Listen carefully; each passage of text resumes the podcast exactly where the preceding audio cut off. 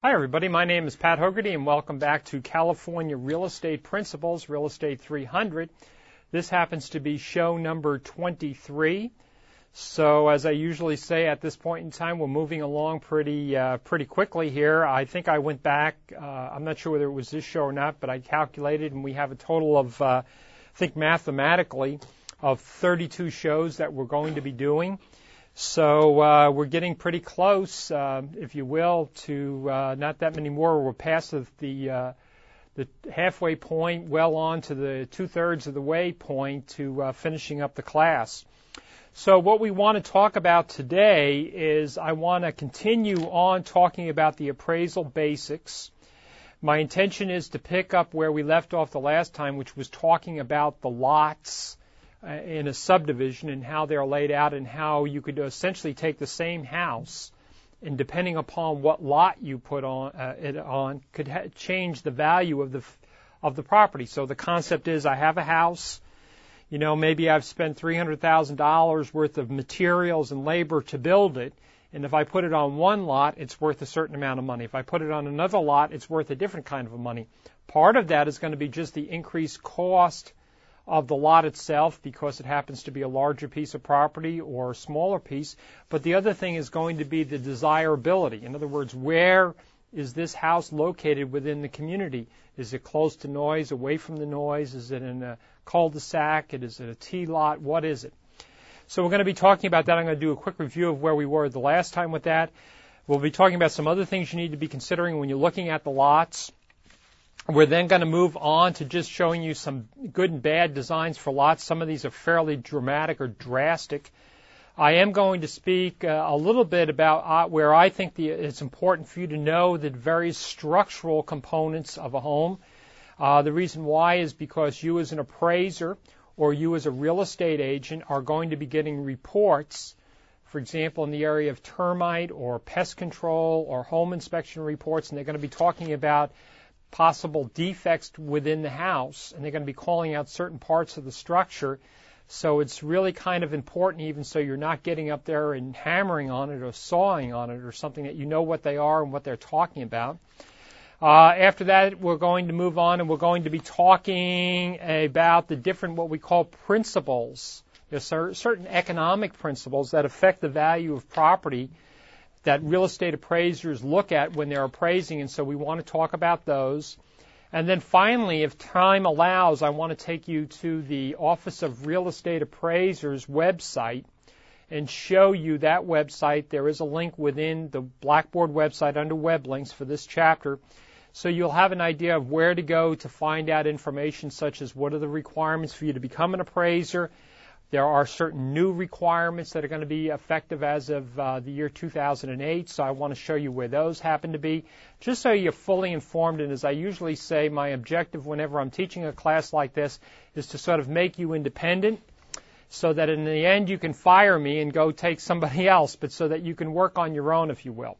So what I'm going to be doing here in a second is just moving over to my old friendly document camera, and then we're going to go ahead and move from there. Uh, the last time that we met, we talked about this diagram. Just to refresh your memory, we talked about these lots are, this would be fairly example of a, of a typical subdivision, that there are differences between the lots. In other words, the same con- conceptual idea you want to think about is, in other words, you know, take the same house and put it on different lots and it can have different values. We talked about uh, Lot A, the advantages to that. It was a cul-de-sac.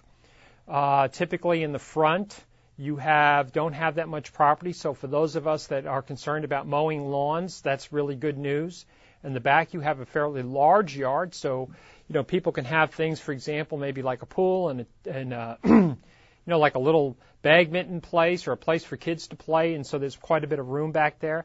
Also, because it's in a cul-de-sac, there's not very much traffic. Normally, the only people that are going down here are people that are living in that area, or people that in some cases have made a mistake and gone down the wrong streets. But we don't have a lot of traffic going up and down through here. So people like that, especially if they have children, uh, because I think I've mentioned to you before, people are really, really concerned about the safety of their children and the safety of their pets and, and things like that to make sure they're going to be okay in the community. So that might be a very valuable uh, property to somebody. Uh, B is a corner lot. Corner lot has certain advantages and disadvantages. To some people, I like to say that they might be a show-off. I say that kind of tongue-in-cheek, but the fact is you will see that a lot of people that are on that lot are going to have a lot of green area to maintain, a lot of flowers, a lot of stuff to really make it really look nice.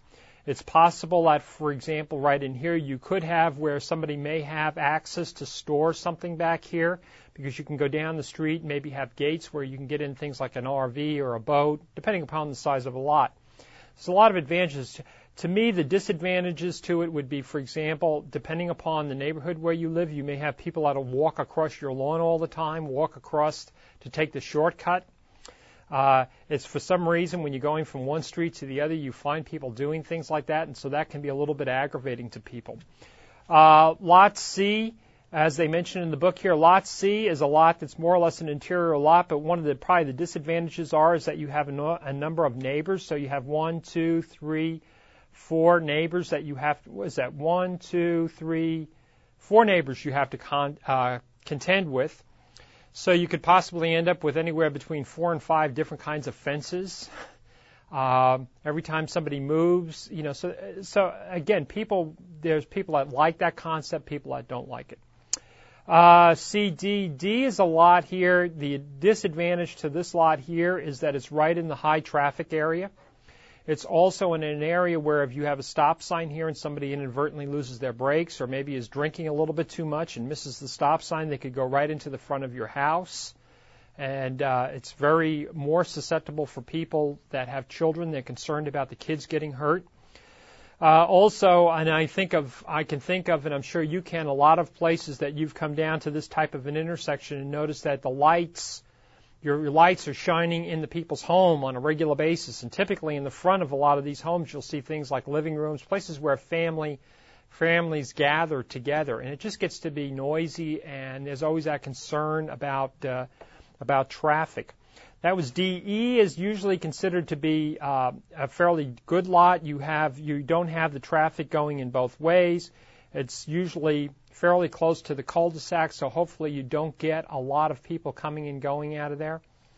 And then we talked about lot F. F is what we call a flag lot. It's usually in the area where it's very thin in the front. It's one of those places where you drive down a long driveway and you get in the back and you say, my goodness, I had no idea there was a house there that was that big. Uh, again, advantages and disadvantages, but the point is, is that you always need to look at the lot.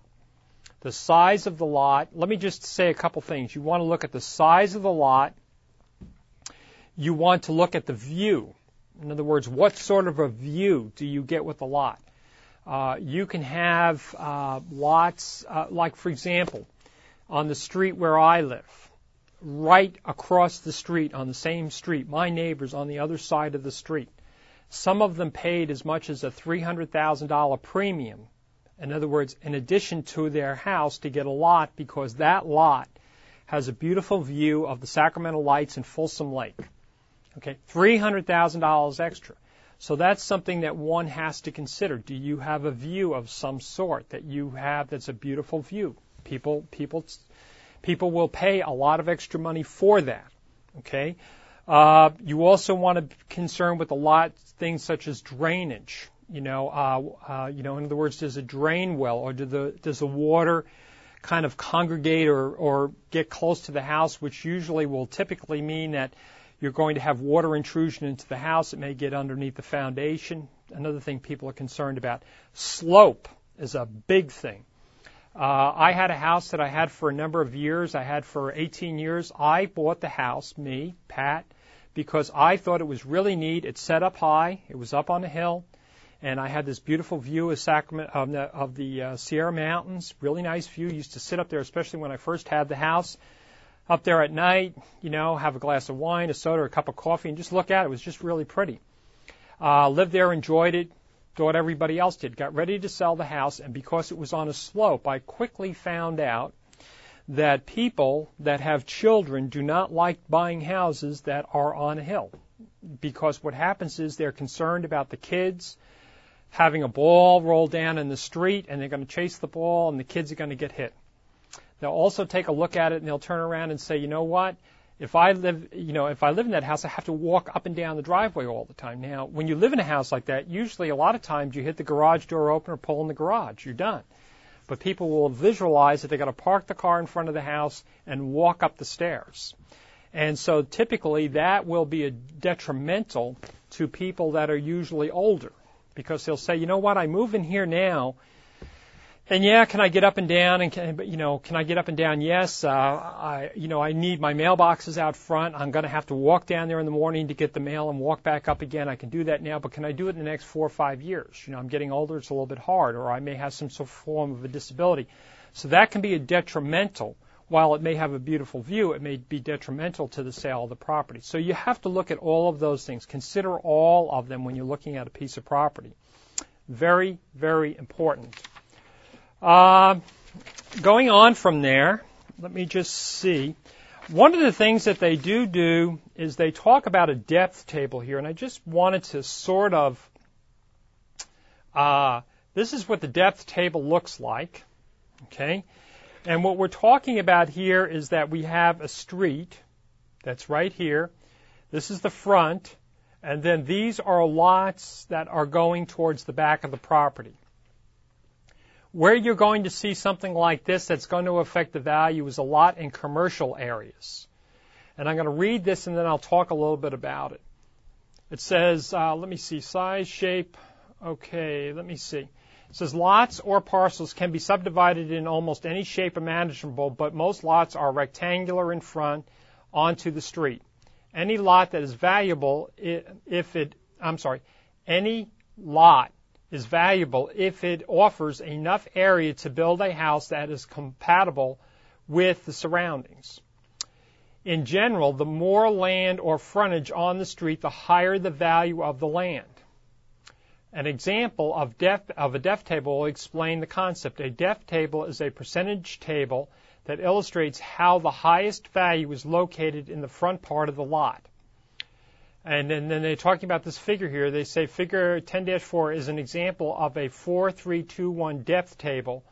The four three two one depth is best used by appraisers to determine the value of the commercial properties on which the lots vary in depth.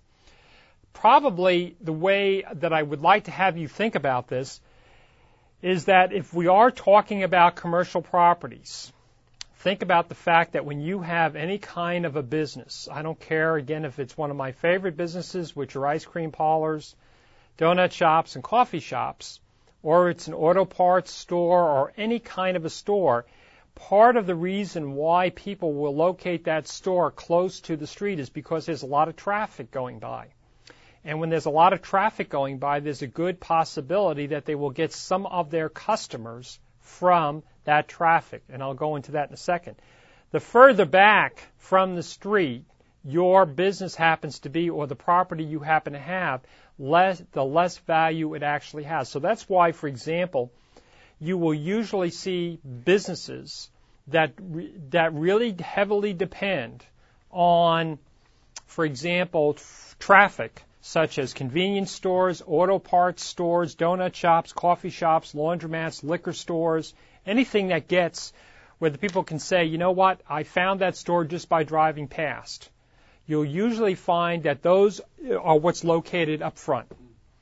If you're in a complex, you'll usually find you're not going to put an office out there unless it's an office that depends upon traffic. What would be an office that would depend upon traffic? Something like an H and R Block tax preparation service. You know, they need, they have a certain time of the year and they need to have people go by. A real estate office would be something that would want to be located close because maybe it may, def- uh, for example, if you go down to, um, um, I'm trying to think of it right now, Carmel, and you go down Ocean Street in Carmel, which is the street that goes right down the middle of Carmel, right down to the ocean. You walk down and you see these real estate offices that will have pictures of houses that are for sale with the prices on them. They, believe it or not, heavily depend upon that to generate traffic or interest in the area because there's so many people that by foot will walk down that street and look in those windows. So they heavily depend upon that. Now, the places where you would put businesses that don't heavily depend upon that would be, for example, a dentist office, okay, would be in the back.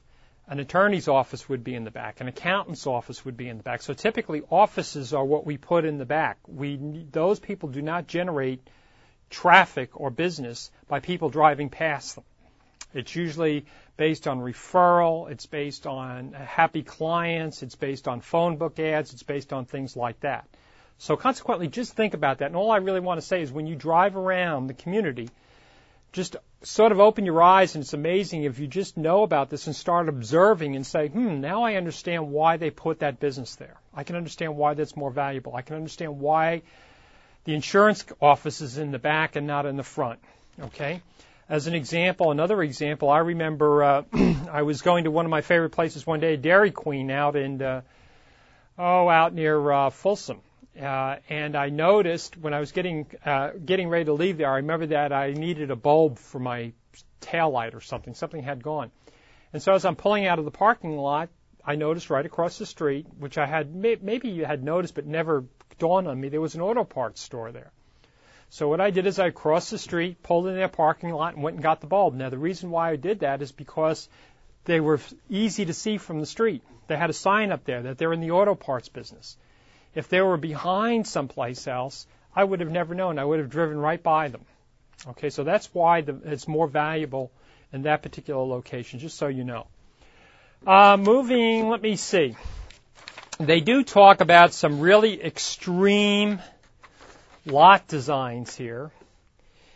And uh, I think I kind of want to, let me see if I can blow these things up. Uh, Some of this, you may say, this looks absolutely absurd and ridiculous. I have no idea why anybody would ever develop a piece of property that looked like this. Now, I'm not saying that you've ever seen anything like this, or, you know, but I'll tell you, a lot of times when you go out and look at property, at raw ground, or even at houses, you'll go, why in the world did they ever situate the house that way? Why in the world did they ever split the property that way? It makes absolutely no sense whatsoever. Uh, you may also find out that there are properties, the, the one on the bottom will show you, where they're thin. And the reason why is because at that point in time, maybe the houses weren't that large. Now they're larger. You know, it's really crazy. But anyway, what they're trying to do is say, if you have a piece of property, both of these are exactly the same size. This would be a good design. This would be a poor design. In fact, when you hire a licensed civil engineer and a land surveyor to help you split property, besides them getting out there and doing a lot of measurements and a lot of calculations and a lot of stuff like that, one of the things that you're hiring those people for is for their expertise in knowing how to best design the land or to design the lot, how to best lay it out. Also, so that the county or the city or whoever the, the government, wherever the property is located, will buy off and say, hey, that's a really good design. This is a good design because what we're basically doing, same number of lots, but we're getting very, you're taking the same chunk of land, but you're getting larger chunks of property that people can build reasonable houses on. Here, under this, this lot, you'd have to have a teensy-weensy, skinny little house Uh, that would maybe not even sit this way, would have to sit this way. Have I ever seen anything like this? Yes. I've seen many, many times properties. I've, have I seen them in Sacramento? Yes. And you just go, you look at it and you go, why? What were they thinking? And many times it can be the fact that they just happen to be able to acquire the land. That's what they did. They just got it. Maybe somebody gave it to them. It fell out of the sky. Or maybe it was a house that was there for a number of years and they rehabilitated it and they made it a little bit bigger. And you go, why did they do it that way? It just doesn't make any sense.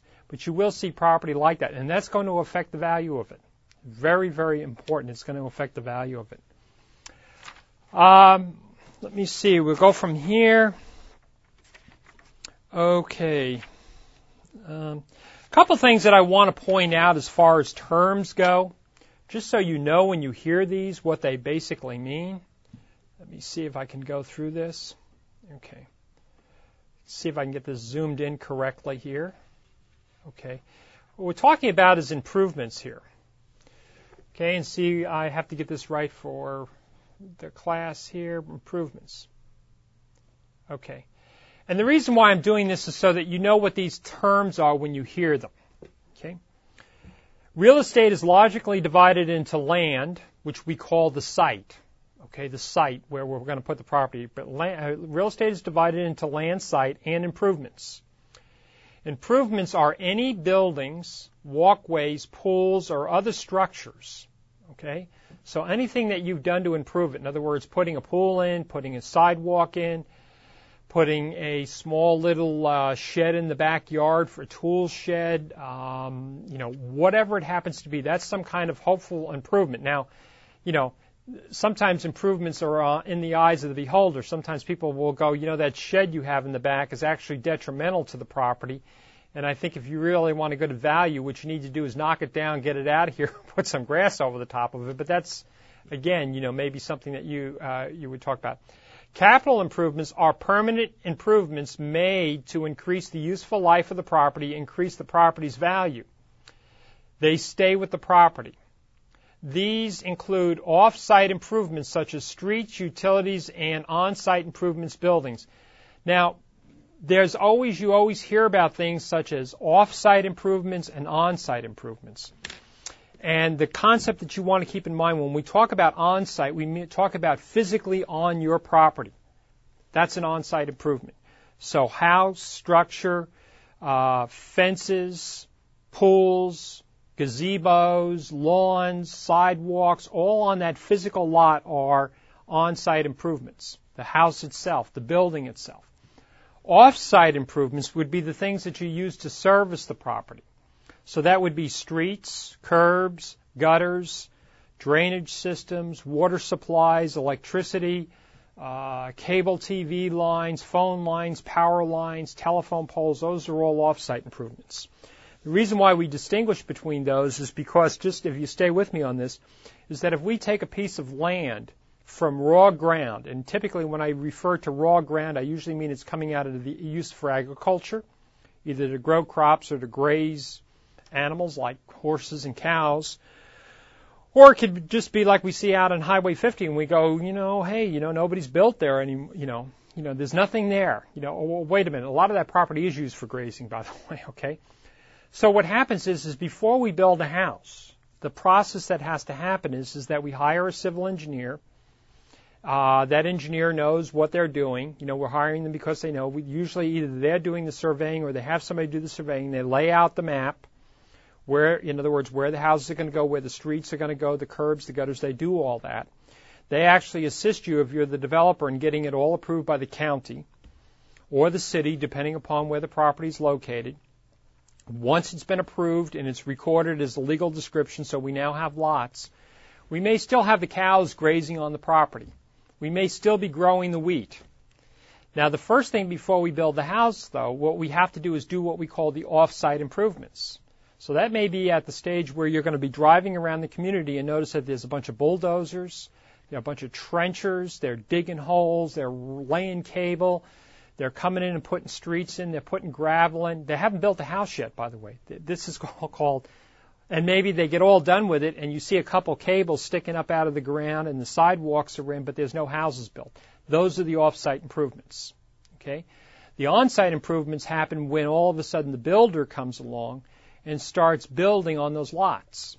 Now, that developer, typically called a real estate developer, that built that subdivision and put those lots in, usually will either then build the houses or they will turn around and sell that project to a builder, such as Dunmore Homes, H C. Elliott, somebody like that, Woodside Homes. They'll buy the lots.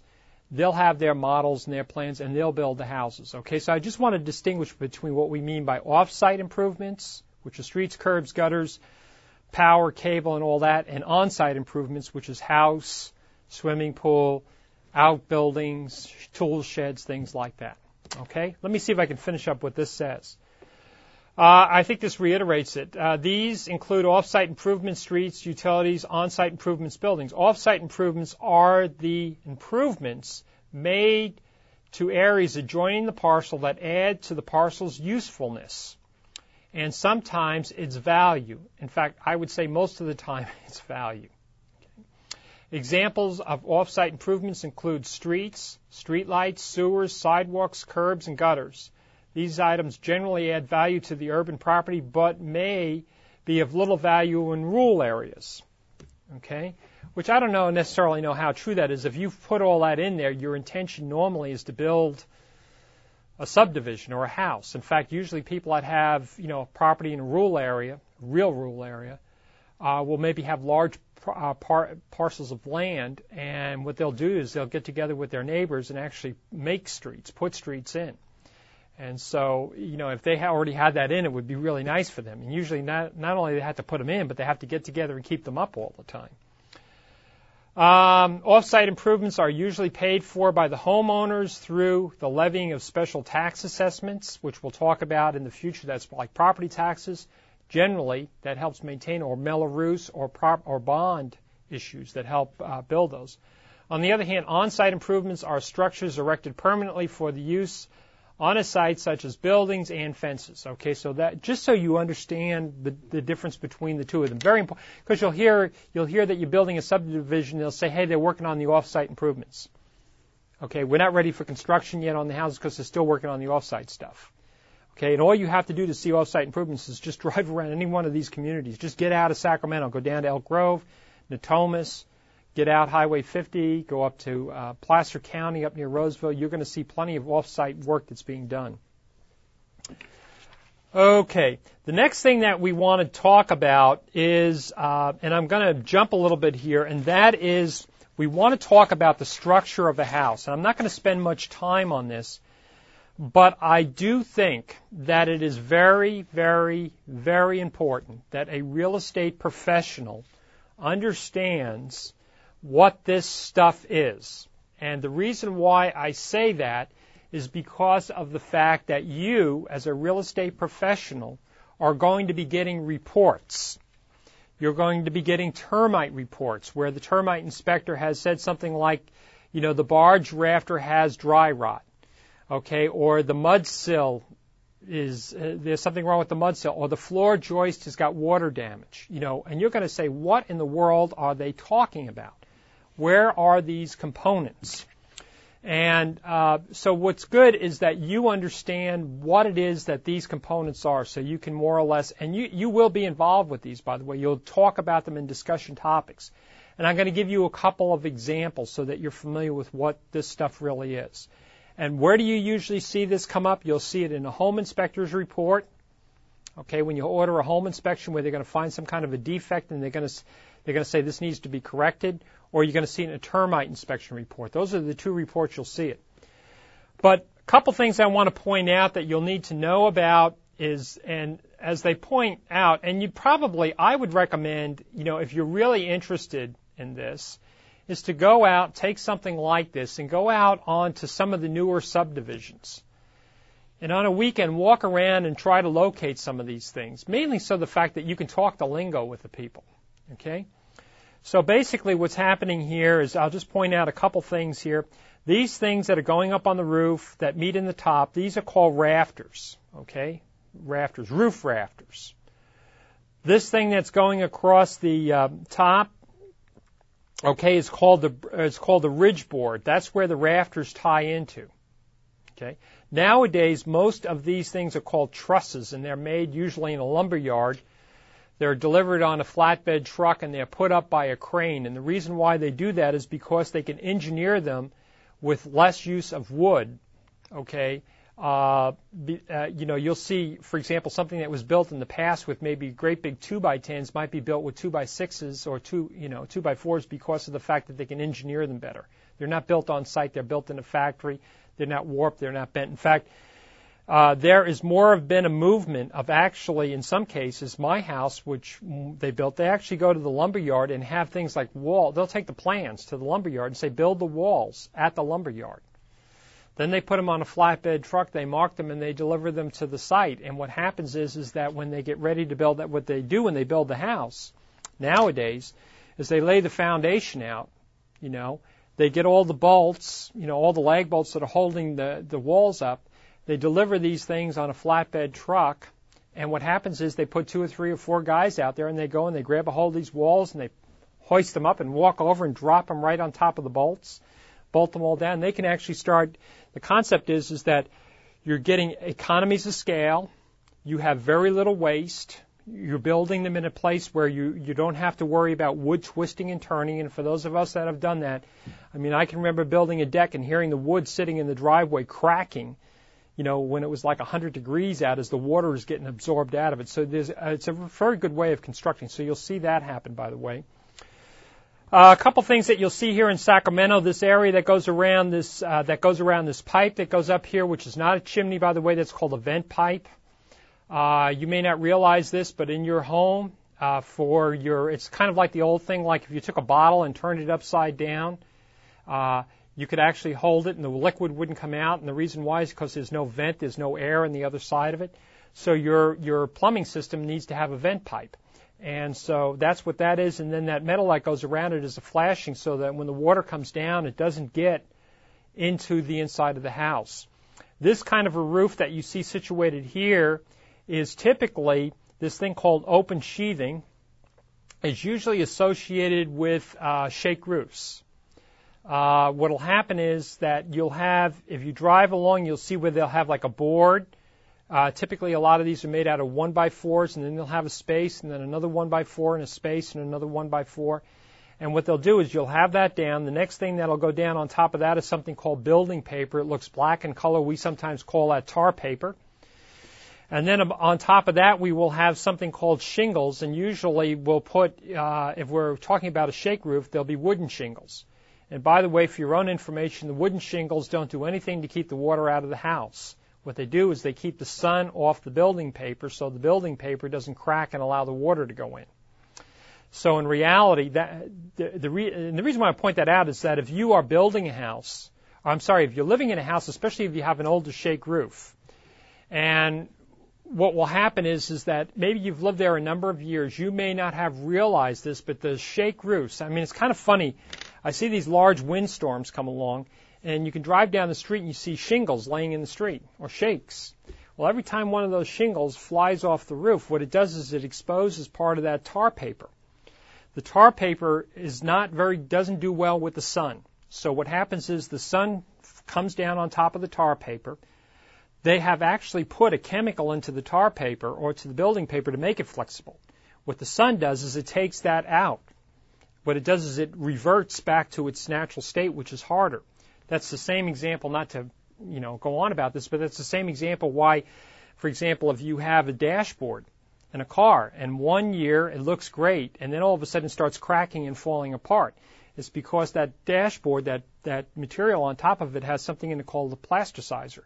And what it does is it reverts back to its hard state, and then when you go over bumps, it starts to crack because of vibration. Well, the house will do the same thing as the tar paper gets... Uh, gets harder, then any kind of movement that you may not even be able to perceive, any kind of movement or vibration will start that paper cracking and finally separate, and then it'll start raining. And usually what will happen is you'll know, the first time you notice that is all of a sudden, especially if we get like a very heavy rain like in October. And the reason why is because the shakes have been, had the sun on them the whole time. Every single ounce of water that they could possibly get out of them has been sucked out of them by the sun. And now, all of a sudden, you get this deluge of rain. The shake hasn't had enough time to absorb the water, and it gets in between where the tar paper is or the building paper, and the inside of the house leaks. Okay, that's a long story, but that's basically what causes that to happen. That's why having, especially on an older roof, why you want to have a good roof inspection to make sure, because they're not cheap, by the way. Uh, roofs to replace are not cheap because in this particular case, if I was going to do this roof here, I would probably...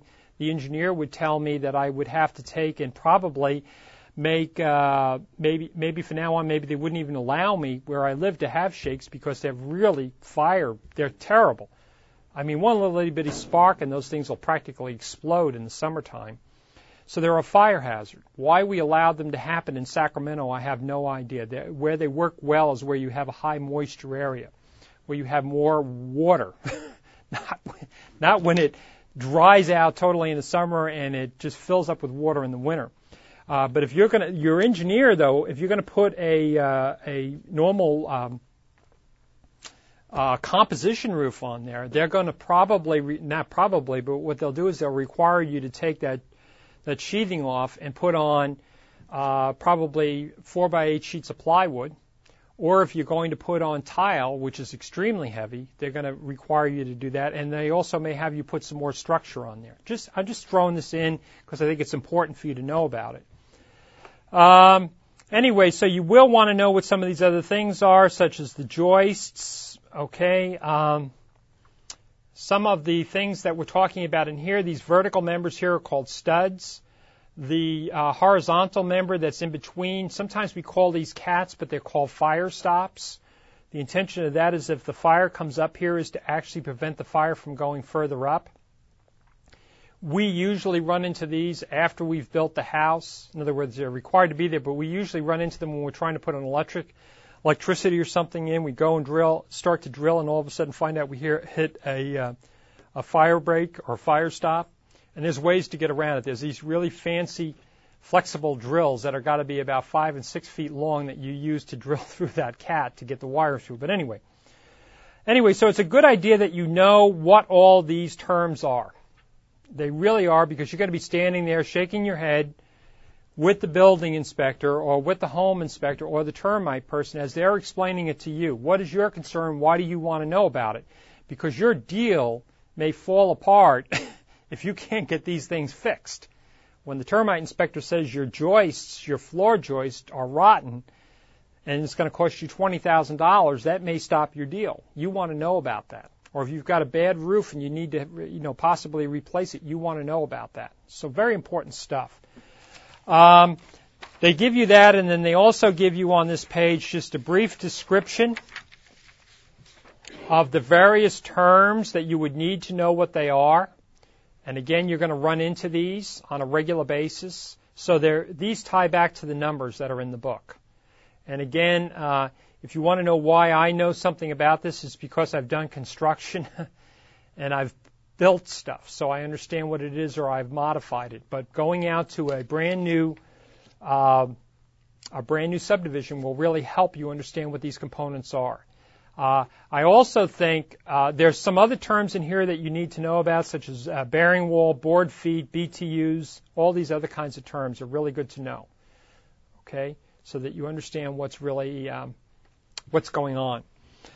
Um, I also think it's a good idea that if you have a home inspection or a termite inspection and you happen to have an opportunity to meet and just talk and discuss what happened during that inspection, it's a good idea. It's a good educational. In fact, I would say it's a good idea to have a home inspector as a friend. In fact, have a home inspector and a termite inspector as a friend, because they can help you out in understanding what these problems really are so you can explain them to clients. Okay. Um, I'm trying to see if there's any other things in here. Okay. Now, the next thing that we want to talk about is we have certain things called principles. Let me see. Oh, the other thing I want to mention to you, too, is that you're going to want to know these roof types, okay? These roof types.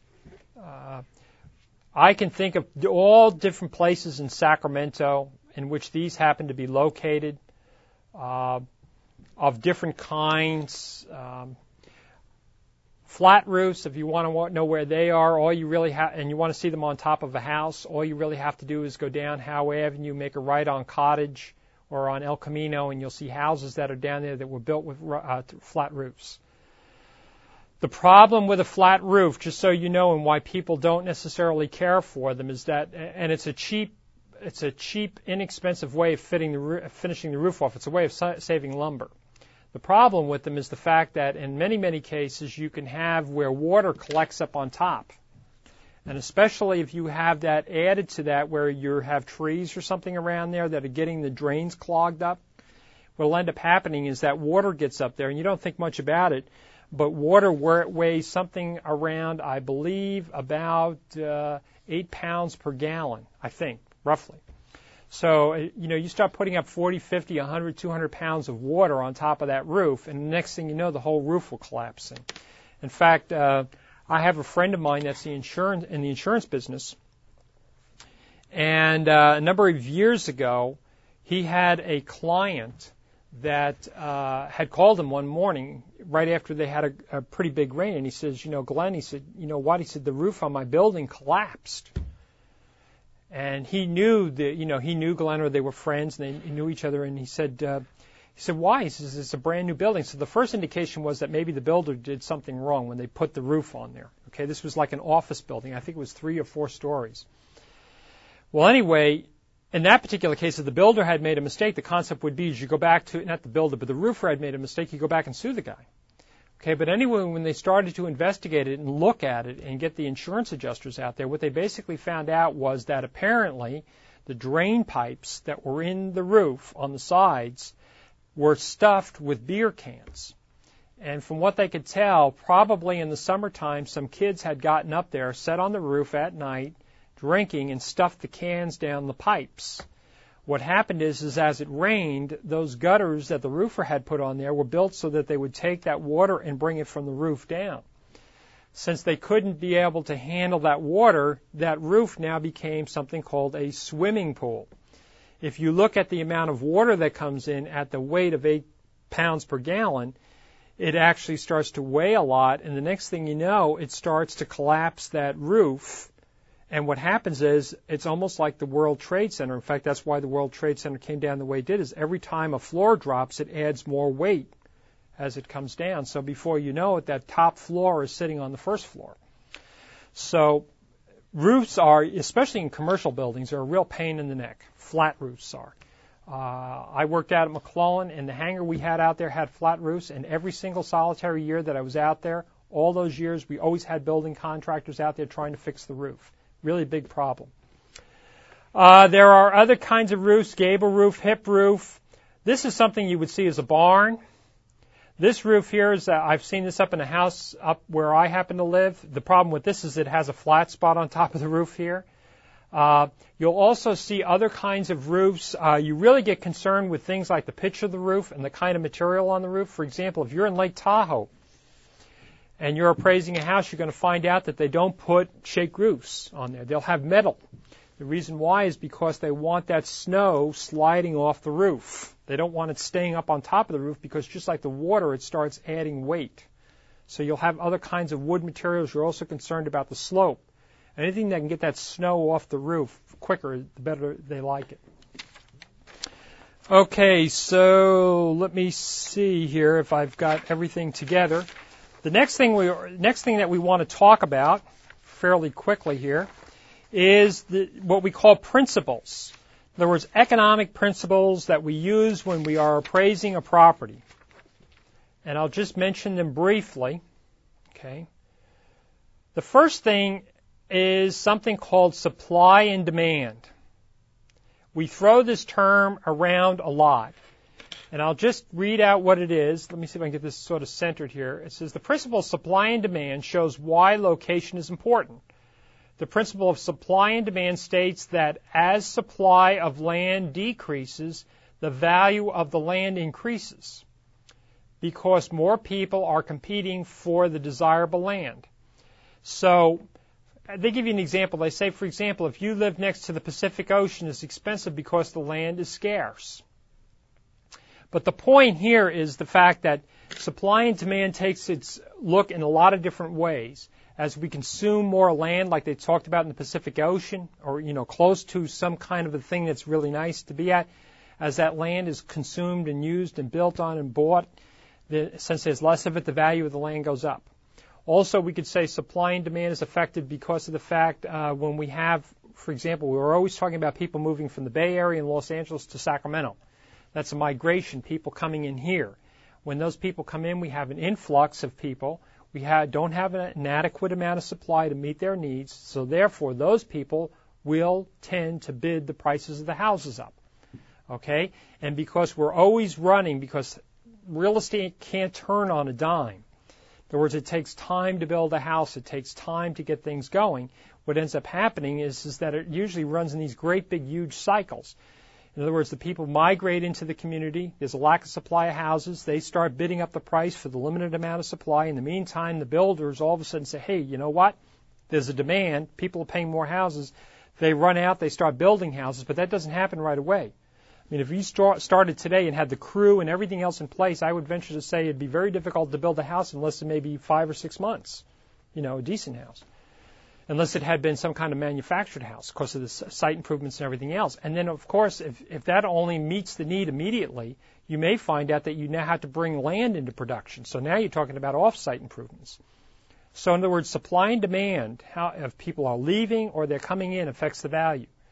Uh, there's other parts of the United States out back out near in Pennsylvania where they had a steel industry was the major thing, or Flint, Michigan is another one. If you watch uh, Roger Moore's T V shows, Roger and Me, uh, where the industry, which was the car industry, which was in Flint, Michigan, because of the cost of labor and, and materials and doing business there, those companies folded up and moved the production someplace else.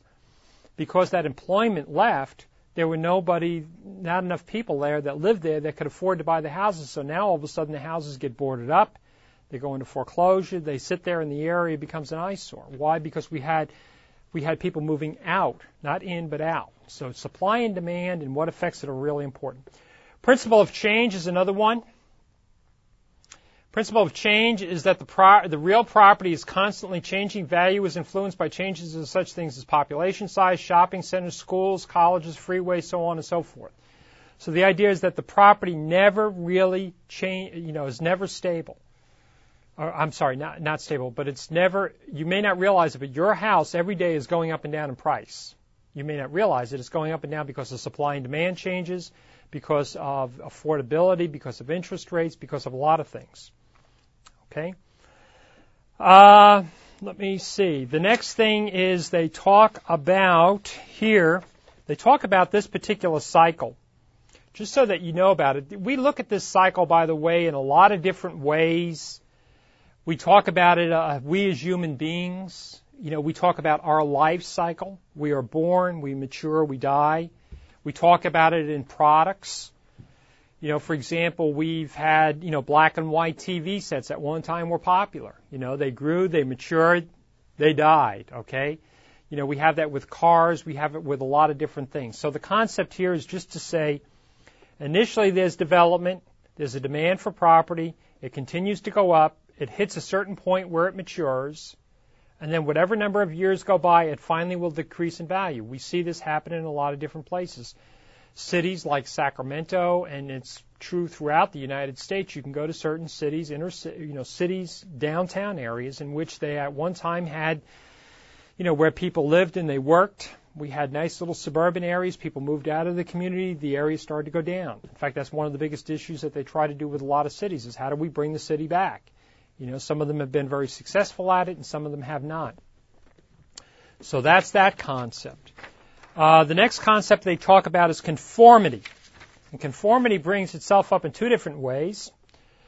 Principle of conformity states that the maximum value is obtained when a reasonable degree of building similarity is maintained in the neighborhood. So if all the homes in the area are similar, not identical, just similar in nature, you know, three bedroom, two bath, three car garage, whatever it happens to be, not identical. In other words, single family, two family, but they're, you know, similar.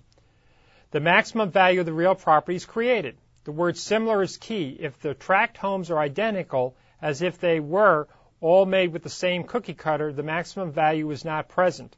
Okay.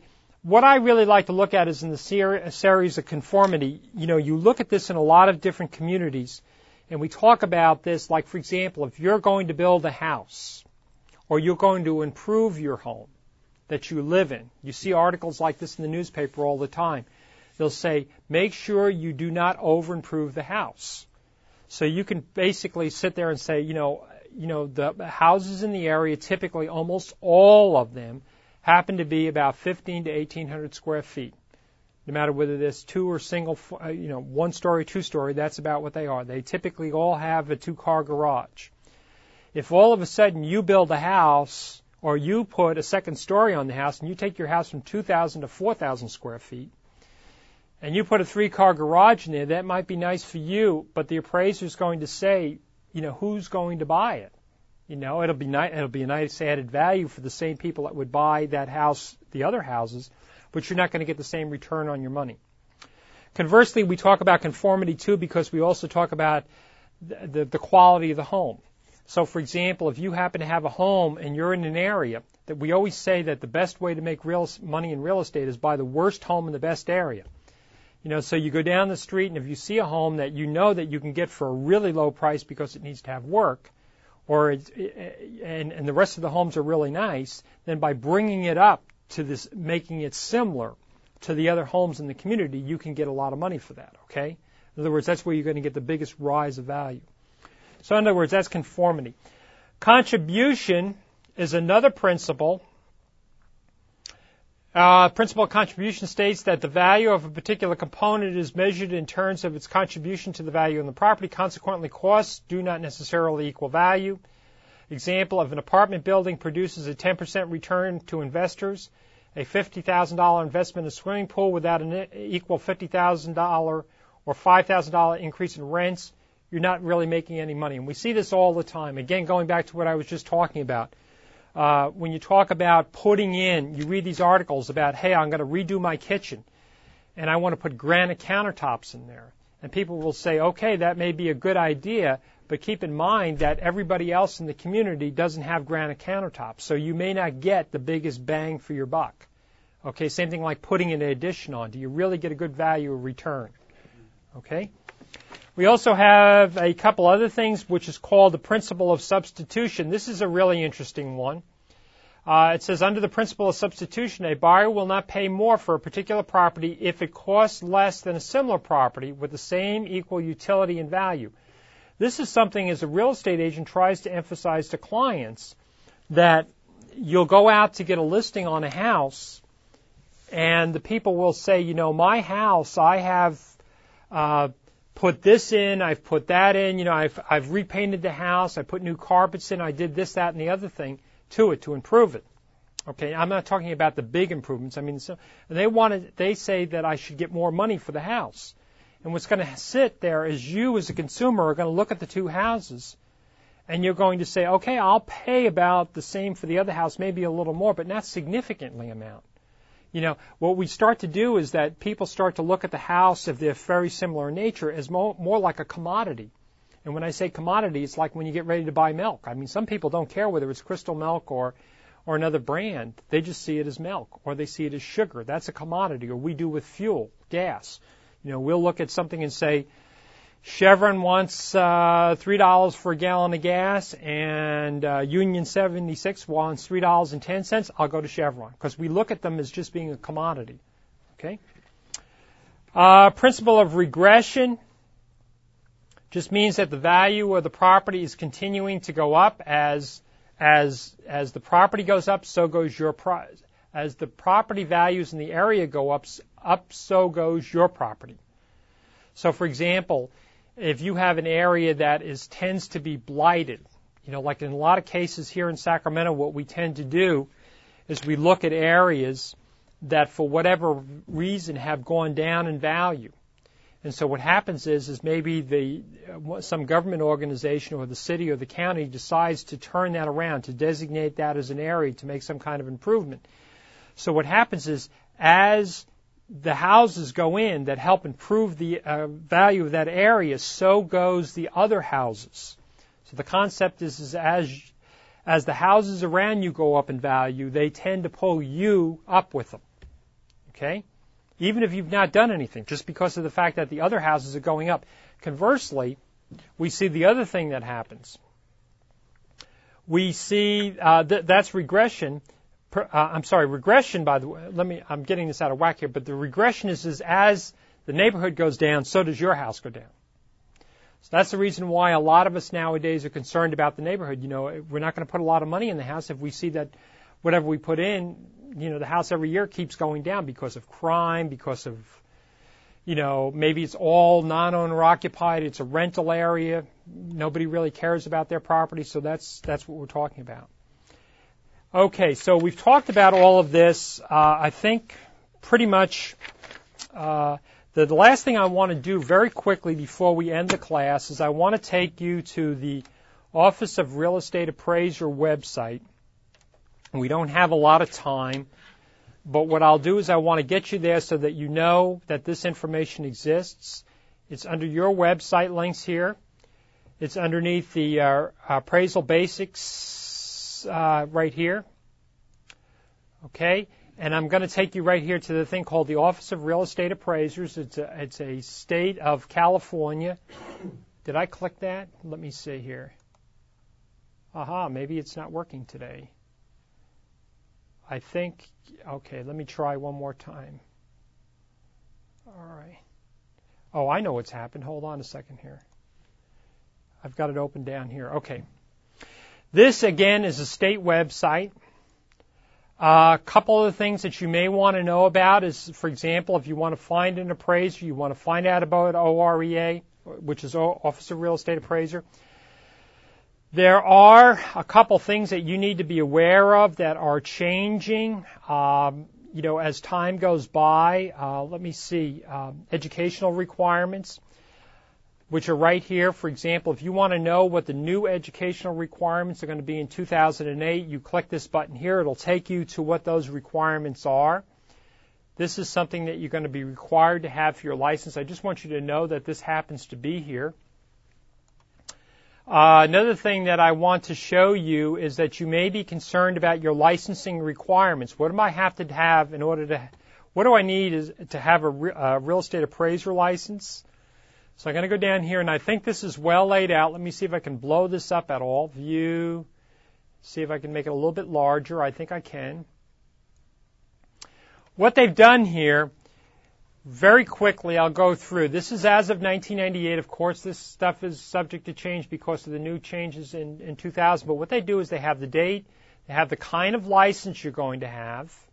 So you have a trainee license, a residential license, a certified residential license, a certified general license. What they do down here is they tell you what the uh, requirements are for college units, okay? Then they go down here and they tell you what the hours are, what, how many hours you have to have. So what I want you to realize is that, you know, if you're going to be just a trainee working for somebody, You, you have a thing called the trainee license, but you don't, you know, the idea is that you're working underneath their guidance, underneath their license. If you want to sign off your own appraisals, you're going to have to have a minimum of two thousand hours of acceptable appraisal experience. Then it goes up after that, depending upon the level of licenses and the kind of property that you want to appraise. Uh, down here, uh, it tells, talks about the exam. exam that you're going to take, and down here, this is the scope. What scope means is what in the world can you really appraise with that license? So, for example, here it tells you if you're a trainee, you must work underneath the technical supervision, supervision of a licensed appraiser, uh, maybe assist on any appraisal within the scope of the practice of the supervising appraiser, meaning you, you know what that appraiser is licensed to do. Uh, the second level is may appraise non-complex one to four unit residential property up to up to transaction value of one million. I'm glad that they've made that higher. Okay, so what I want to do is just to give you a place that you can go to, that you can get this information. I think it's very, very important that you're aware of that. Uh, you may be taking these classes and maybe never think about becoming an appraiser. And then later on you do, and what you want to do is know that you can go there to get that information. Remember, that is the Office of Real Estate Appraisers, or Appraisal. With that, I think we're pretty close to the end. I want to thank you for watching. The next time that we meet, we'll be talking about the different types of appraisal methods. And with that, have a nice day, and we'll see you back here the next time.